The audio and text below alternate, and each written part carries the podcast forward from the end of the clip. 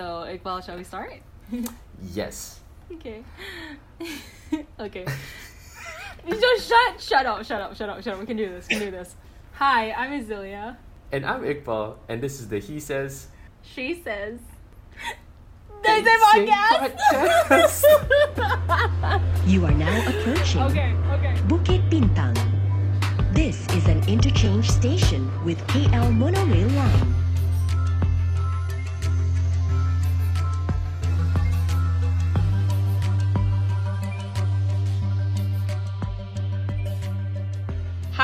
Hi, Welcome to the He Says, She Says, They Say podcast. Hi, thanks. Yeah, glad to be here. Okay, so I've been wanting to do this episode. I like contacted Amirul like what a month or a few weeks ago, mm-hmm. talking about doing this, and so I'm really really glad that we got everyone on board today for this episode. As our listeners may or may not know, I currently live in Texas, where the closest big city I live to is Houston. So that's where I go for all my halal grocery shopping. That's where I go for all my barang-barang Asia. Yeah, sorry, but how far is Houston from where you are? About an hour and a half, which is far by Malaysian standards, but by Yeah, Texas standards is really close. everything's bigger in Texas. Yeah. What? Okay, so Mira, have you been to Texas before? My family has a close relationship with Texas because my mom did her PhD at UT Austin. Oh. So I used to live there as a child. Yeah, Okay. You used to live in Austin. yeah, in Austin. What year was this? Do you remember? Oof, this was like 1993 to 1995 and 96. Oh dang. I was a small, small child. Yeah. S- So were we. Okay, okay, okay, okay.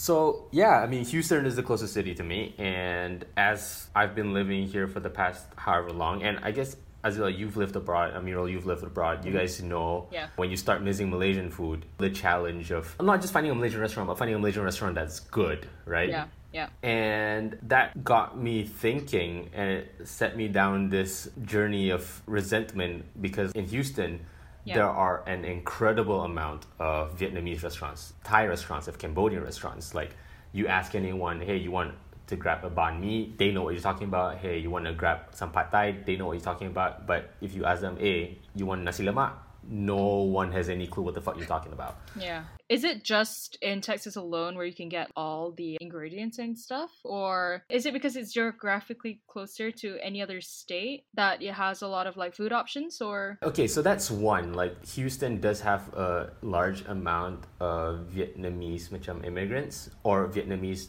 diaspora, but we were in a national park once, like a Taman Negara somewhere in Arkansas or some shit. Which is like any Taman Negara will be in the middle of nowhere, right? Yeah. yeah. we were looking at places to eat and then we saw this place and we're like, holy crap. Like after a day of hiking, we want to go to this place. And it was a Vietnamese restaurant that had really, really good pho. Again, middle of nowhere and tiba-tiba ada Vietnamese restaurant. Yeah. So it's kind of not embarrassing, I want to say, but like it's gotten me really thinking, oh wow, how have these other Southeast Asian countries or like how have their culinary heritages made such significant inroads across the world compared to Malaysia? Mm. Because when you look at it, Malaysian cuisine, Malaysian food, we consistently get ranked for being among the top cuisines in the world. Lonely Planet once did a ranking of the best countries for food, and they lumped Malaysia and Indonesia together on the same number, number 11. CNN World Best did another ranking of the world's best food cultures. They ranked Thai as one of the top ones, Yeah. and they mentioned Malaysia as being one of the significant influencers in Thai cuisine. Mm-hmm. And then there's this website called Rough Guides. They did a poll of all of their users, and Malaysian cuisine came up as one of the best cuisines in the world, voted by their users. So, again, when it comes to people who've been here or who know what Malaysian cuisine is, there's no doubt that Malaysian cuisine is among the best. But when it comes to general recognition, there's none of it at all. And so today we have Amirul Roslan here to discuss it with us. Thank you so much, Amirul, for joining us today. Thank you. My pleasure. Absolutely glad to be here. Before we like get into everything, could you explain a little bit? Like when I invited you on for this episode, you were noticeably ecstatic about doing this episode. Could you explain why that was? Like every Malaysian, I am in some way or another a massive food snob. but I'm also a food snob who's anti food snob. And in my capacity as a journalist and a writer, I have written a number of things about food from embarrassing listicles, which hopefully are no longer on the internet, to uh, love stories about char kway teow, my favorite dish in the world. Mhm. And Malaysian food is something that I feel very close to. But to be absolutely fair, I think every Malaysian has that relationship. Mm. What I do think is interesting that I can offer into a discussion like this is in the past two years, I've become a lot more mindful about trying to be a better cook and sourcing better ingredients. And it's through that lens that I think I have a bit to say about Malaysian food. And I think it's quite surprising the kind of things that you discover when you go down a path like that. Mm. Cool. So, what we're going to do for this episode today is look at the history of Southeast Asian cuisines chronologically. And so, I'll start at the very beginning to try and understand how Thai food, how Vietnamese food, how even Filipino food became as big as they have been here in the US and even in the UK to a certain extent. And then, Amirul, you can come in and explain why Malaysia is missing from this story. Yeah. Okay, so very beginning, if we're trying to answer why Thai food, Vietnamese food, Filipino food is as big as they are here in the US, I mean the answer is actually really simple. American imperialism and intervention in Southeast Asia. It really just boils down to that. And so you've had the history of American intervention in the Philippines in the early 1900s. You have America's presence in Vietnam in the 60s, which inadvertently exposed them to Thai cuisine as well. And following that, a bunch of the refugees, as well as just general people looking for better opportunities in life, they would immigrate to America. Mm. And so today we have large sections of the immigrant population made up of immigrants from these countries. Yep. Yep. So I think as of 2015 or so, mm-hmm.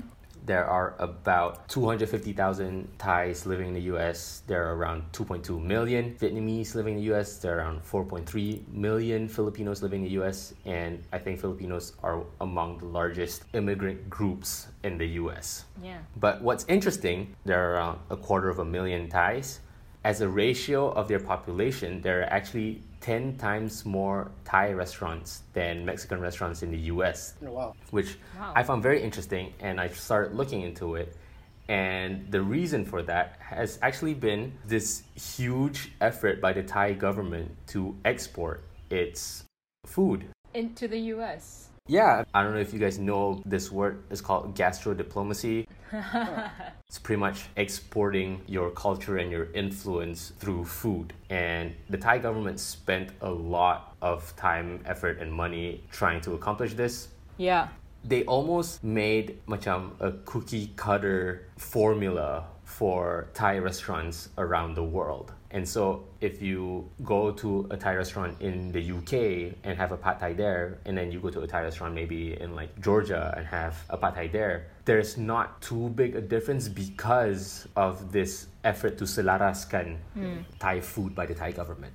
Hmm. And of course, it also helps that in many elements of Thai food that we take for granted as being Thai food is sometimes artificial and like created for this purpose exactly. Like pad Thai was not a dish that has traditional origins. It was invented in the 30s as a way to, according to some scholars, kind of like have a national dish for Thailand.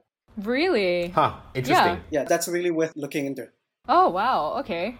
Wow. Okay. So the next, I guess, big immigrant group were the Filipinos, Hmm. who I don't think I've ever actually had Filipino food. I don't know anything at all about Filipino cuisine, but mm-hmm. at one point, Andrew Zimmerman, who is a very popular chef slash food host, he hosted Bizarre foods, yeah. Yep, which I- we loved watching because of all the weird shit he couldn't eat.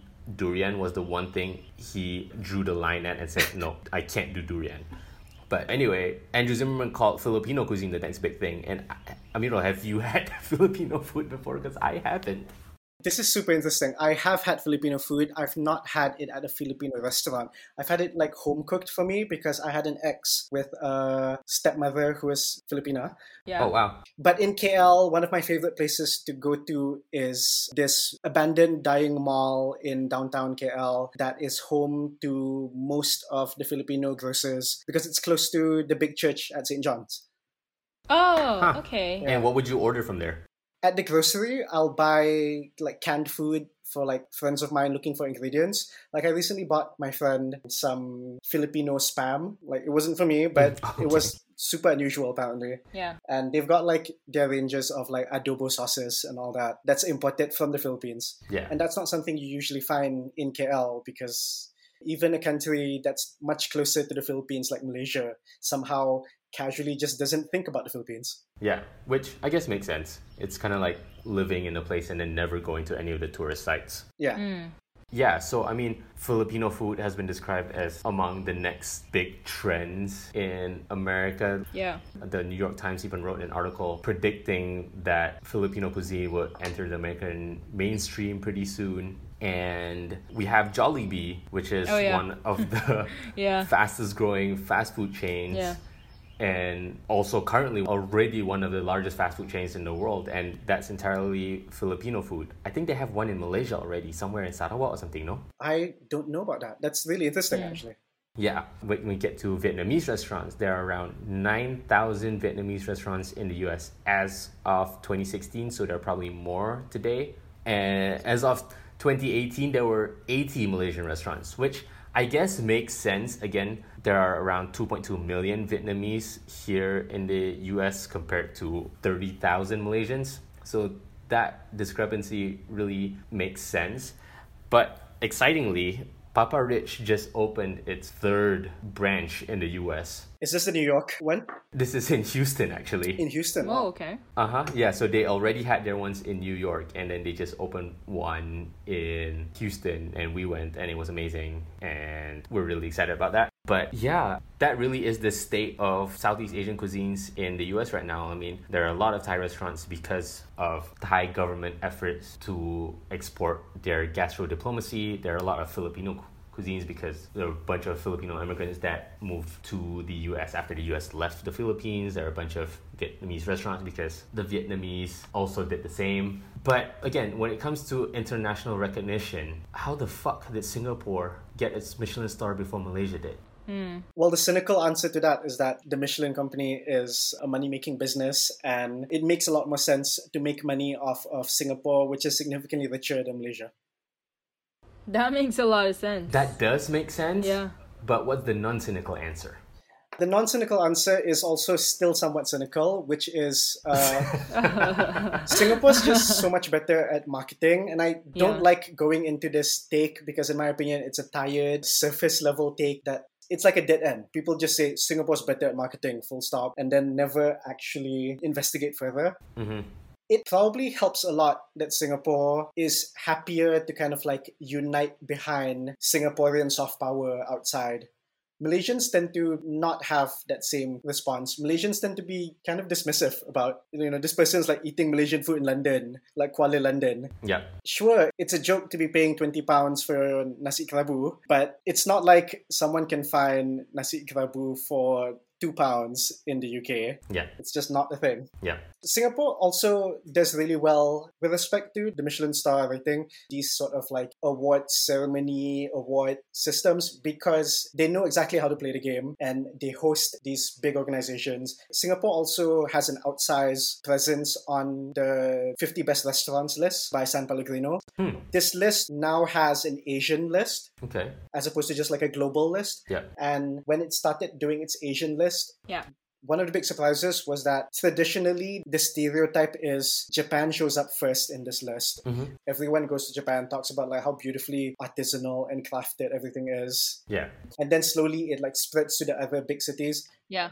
But when Sanpel released their list, Singapore was like immediately super high on it. I think Singapore and Bangkok may have the most number of restaurants in like a specific city on the top 50 Asia list. Malaysia does not have a single restaurant on the list, I believe. It's actually worth noting that Bangkok's most highly rated restaurant is an Indian restaurant and not a Thai restaurant. Oh, Huh. that's interesting. Yeah, it's Gaggan, the very famous one by the chef Gaggan Anand. There's an episode of Chef's Table about this restaurant in Bangkok. And yeah, it's an Indian restaurant by an Indian migrant chef. Well, an expat chef in this case, because he was like a wealthy man before he went to Bangkok. Interesting. What list was this on? This is the most starred restaurant on the Michelin star rank. Oh wow. It's also on the San Pellegrino top 50. Miro, just for the sake of the audiences, Yeah. would you mind describing like why it's called a Michelin star?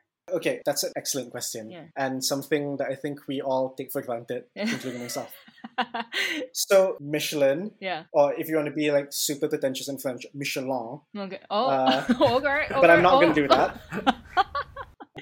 releases a list every year. It's not it's not a list. It's a restaurant review book. It's a guidebook effectively of restaurants that have their endorsement. Um, it's super exclusive.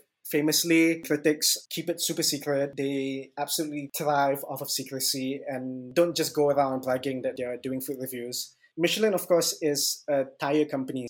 So the history of this is it was a way to drum up advertising money and also to get people to buy cars so that they could travel to places because they had good food. The stars are a quality indicator. There are five rankings. I could be wrong on this, but there are the stars, which is one star, two star, three star. Third one being the highest and the most exclusive. Mm. And then there is just listed, which means it has no stars. It hasn't like impressed them enough to be given a star, but it has impressed them enough to be mentioned. Right. Lastly, there is the Bib Gourmand, which is a special award. Is their like consolation prize for things that don't quite fit the Michelin star criteria? Because although stars have been given to hawker food and like less Yeah. fine dining establishments, Yeah. for the most part, fine dining is what they're trying to go for because they are looking for atmosphere and Right. gourmand service and stuff like that. Interesting. So when Singapore got its Michelin star rating for their street food, was that considered the first time or have they done that before? Michelin has given street food and street food equivalent things like stalls and such awards before. Mm. I believe there's that thing about how there is a particularly famous udon stall in Japan somewhere that has a $10 dish that's like Michelin starred, and that was fairly unique at the time. Yeah. By the time Michelin released its Singapore guidebook, Yeah. this was slightly less uncommon, but still noteworthy enough. Yeah. And also helped on by the fact that the excitement that it built gave Singaporean media an opportunity to kind of like trumpet that Hainanese chicken rice is the best and also belongs exclusively to Singapore. So I have a question about that, Amirul. So on a bunch of these international cuisine rankings where Singapore makes the list but Malaysia doesn't, like to what extent is Singapore interchangeable with Malaysia? Like to what extent is Singaporean food different from Malaysian food? Because I don't know, we all have I think most of us have been to Singapore Yeah. and most of us have had Singaporean food and isn't it just more expensive Malaysian food? I'm going to say something controversial here, and I think Malaysians have a bug up their ass about that topic. A little Okay. too much. Go on. Let's go. Malaysians like to see themselves as being distinctly unique, having this like Malaysian exceptionalism, and as a result, it makes people like aggressively obnoxious when it comes to authenticity in food. And our response to Singapore about this is just that Singapore is better at marketing, and Singapore doesn't really have the same length of time and heritage that Malaysians do. But is that actually the case? Uh-huh. When it comes to dishes that originate with ethnic Chinese groups, they've been in Singapore as long as they've been in the Malayan Peninsula. It seems to me like an intentionally obtuse way of rendering things by somehow erasing the fact that Singapore has always been continuously populated in the same time that colonialism and imperialism affected the dynamics of race in Malaysia and how that's influenced our food. Mm. Yeah. Fair. Our food doesn't exist in a vacuum. Yeah. is Singaporean food less enjoyable to me as a Malaysian? I would say yes. Yeah. Would I say Singapore doesn't have a right to claim certain dishes? Mm. I think it's fun to kind of like partake in that outrage, but it sort of ignores the fact that food, both in terms of recipes, dishes, as well as the consumption of it, the concept of food as how we people appreciate culture and food, is an evolving thing. Yeah. 50 years from now, for all we know, Singapore will have successfully laid claim to nasi lemak. Yeah. And 100 years from now, maybe even all forms of laksa, including Sarawak laksa. That's what we did to rendang, no? Because rendang is originally Indonesian. Yeah, I mean, rendang's probably the most controversial aspect because Malaysians are just like, no, no, no, it's it's Malaysian. Yeah. But just about everything that's Malay comes from the wider Nusantara. Mm. yeah. Yeah. And for some reason, Malaysians are happy to dismissively claim that Singapore has no heritage because, you know, Singapore used to be part of Malaysia, while also using that same attitude to dismiss Bruneian food, even though Brunei was never part of Malaysia or Malaya. So, like, Malaysians like to go, our food exists in a vacuum, and that's not true. Yeah. For example, since we were talking about Thai food earlier, Yeah. Pad Thai is a distant cousin of Char Kway Yes. Teow. I yes. think we could, we could see that. The word for noodles in Thai is, in fact, Kway Teow. Hmm. Kway Teow is the word for all noodles in the Thai language. Hmm. We have a much closer relationship to Thailand because of our geographic proximity, because of the way certain states in modern day Malaysia used to belong to Imperial Siam. Yep. There's so much more nuance about this. And I feel like the problem with Malaysian food is that to even like talk about it, you have to bake in some nuance, like our racial politics, yet ignore all other forms of nuance, such as our relationship with Indonesia, our relationship with East Malaysia as distinct forms of cuisine, our relationship with Thailand and like the northern Mm. part of Southeast Asia. Yeah. Yeah, well, like even in my initial research on the other Southeast Asian cuisines and their history, it seemed really difficult to explore the evolution, the development, the proliferation of those cuisines from their social, cultural, political history. Yeah. And I guess that's the same problem we're facing with Malaysian food. It's probably a big deal. And the more we want to make Malaysian food a presence on a global scale, the more we have to unpack the fact that our history or the approach we've taken to food and culture and history has taken a very myopic view. It's been quite narrow. It's always been like what's going on in my grandmother's kitchen Yeah.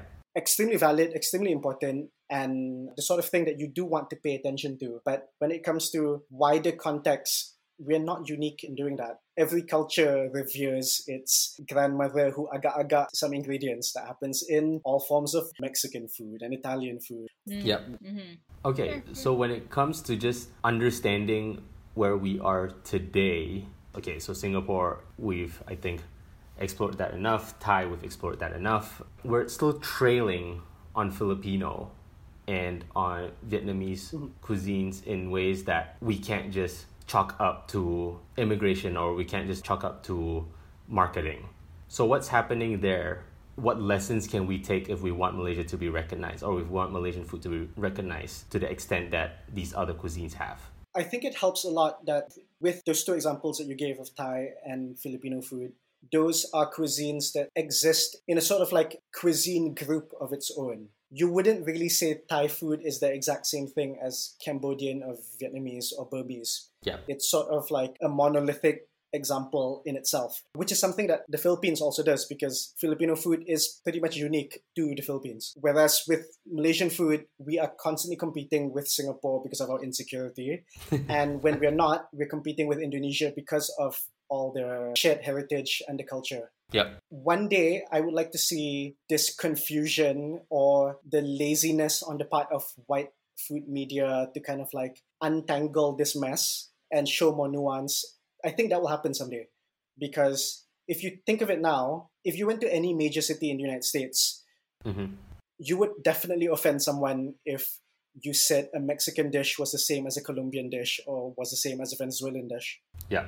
But if you did that in the US with, say, Malaysian food and you had Singapore laksa and Singapore nasi lemak next to Penang char kway teow, Yeah. it hasn't reached that point yet. I personally think it will. And I think what's going on right now in food media in the US, where there's more of a discussion about not erasing identities and showing more respect to people of color and their cuisines, Yeah. I think that will really supercharge this discussion. And I've noticed a few pretty positive signs. Such mm-hmm. as? One is that on bonappetit.com, Yeah. Mm-hmm. probably the trendiest food media site there is, Yep. Bon Appetit released their New York City 100 list for 2020. The 2021 one isn't out yet, I believe. Yeah. A Malaysian restaurant in downtown Manhattan ranked number six on that list. Oh, and was like the best breakfast spot if you were living in Manhattan and you had like a specific like savory craving.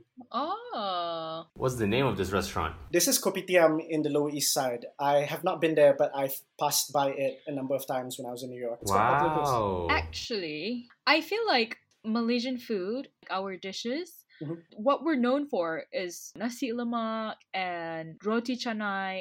But then I also feel like a lot of Malaysian dishes are just a copy of other nationals' dishes, like kway teow, which is originally pad thai, and then roti canai, which is originally from south of India. I think like Chennai. Chennai, yeah. But yeah, like a lot of our foods are like taken from a lot of different parts of Southeast Asia as well. So we don't really have anything too specific for us to stand out amongst something like pho. And plus, like all these other countries around us, they're quite homogenous. Yeah. Are they not? Like yeah, Vietnam, yeah, for sure. Thailand, and we're a mix of a lot of different things. I think because of the diversity of our food, it's hard to niche into just one to kind of narrow it down as Malaysian food. I don't know, like when people say Malaysian food, besides nasi lemak, what's the first thing you think of? Roti canai, yeah, you're right. I mean, you're. I think that's a very good point. Yeah, Like when it comes to the most recognizable Malaysian foods, is the ones that aren't from Malaysia.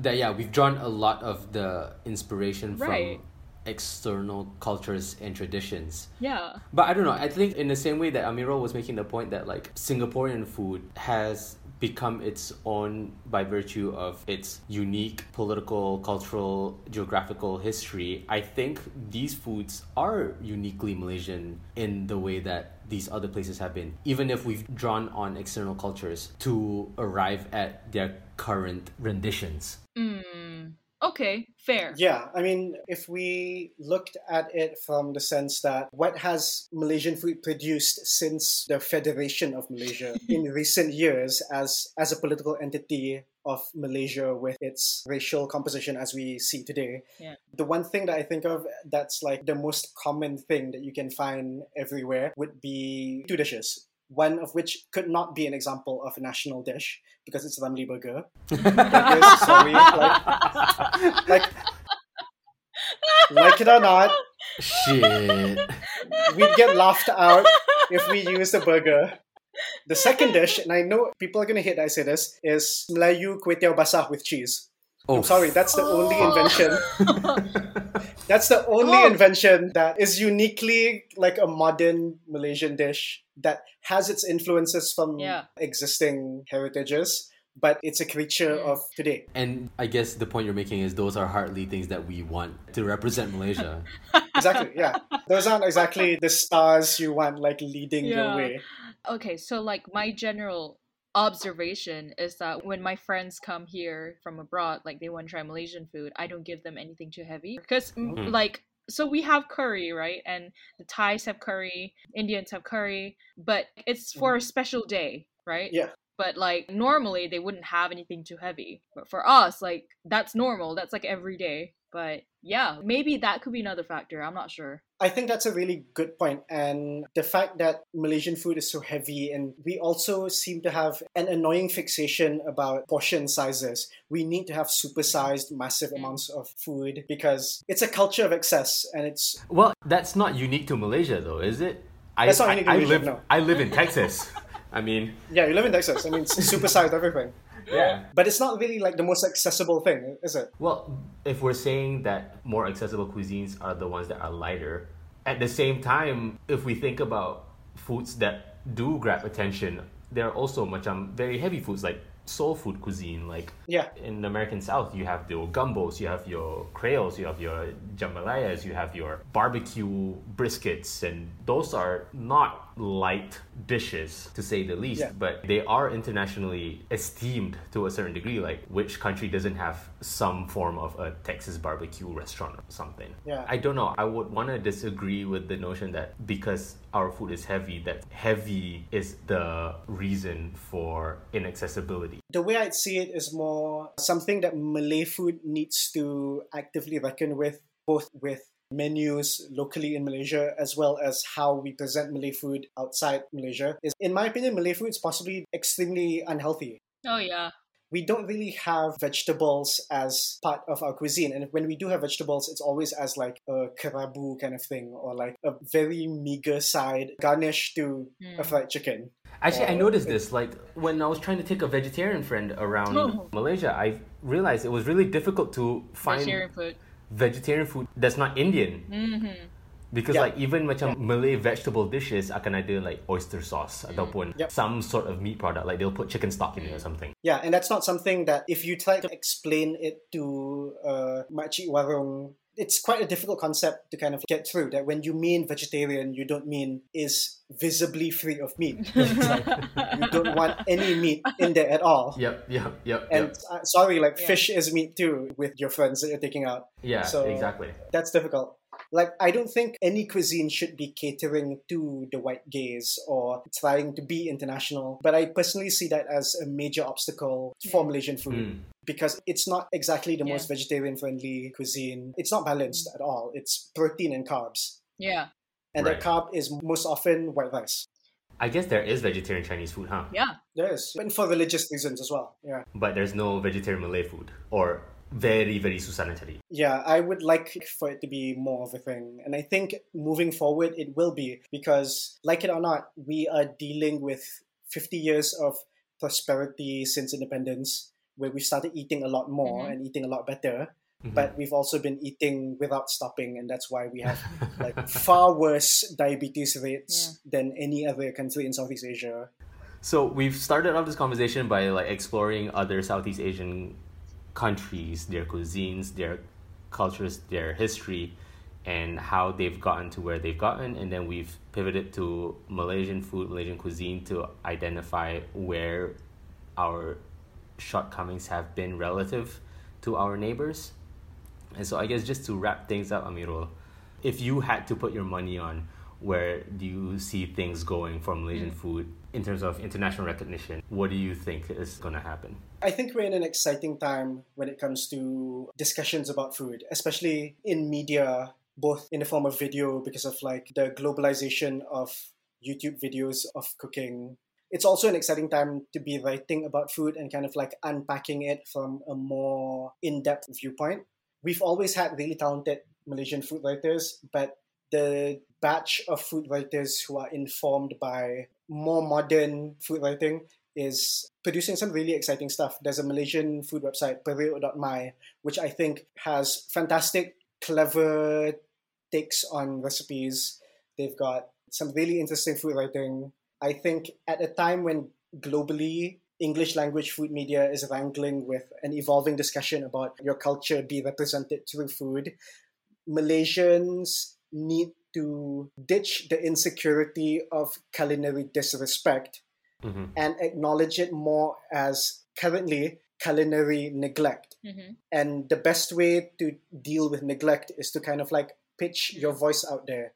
And your voice needs to not just be snarkily insulting Malays who go to London and pay for 20 pound nasi dagang. Right. Food is consumed in so many different ways. Malaysian food is consumed in so many different ways. Hmm. It is naturally going to change. And to have a puritanical, obnoxious focus on authenticity, which, if you kind of like unpacked, might not even be that authentic to begin with, but just like what you were told was authentic.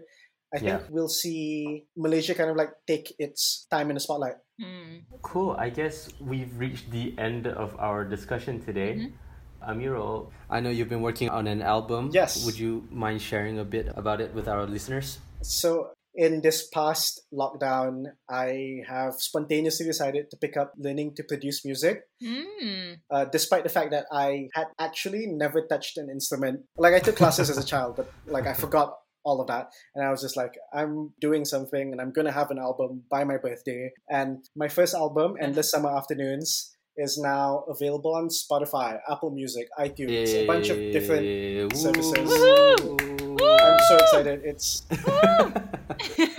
thank you. Uh, it's it's a lot of fun. So I was like, while I was doing my research on this episode, I was listening to Amirul's album, and I honestly have to say, like, dude, that is it.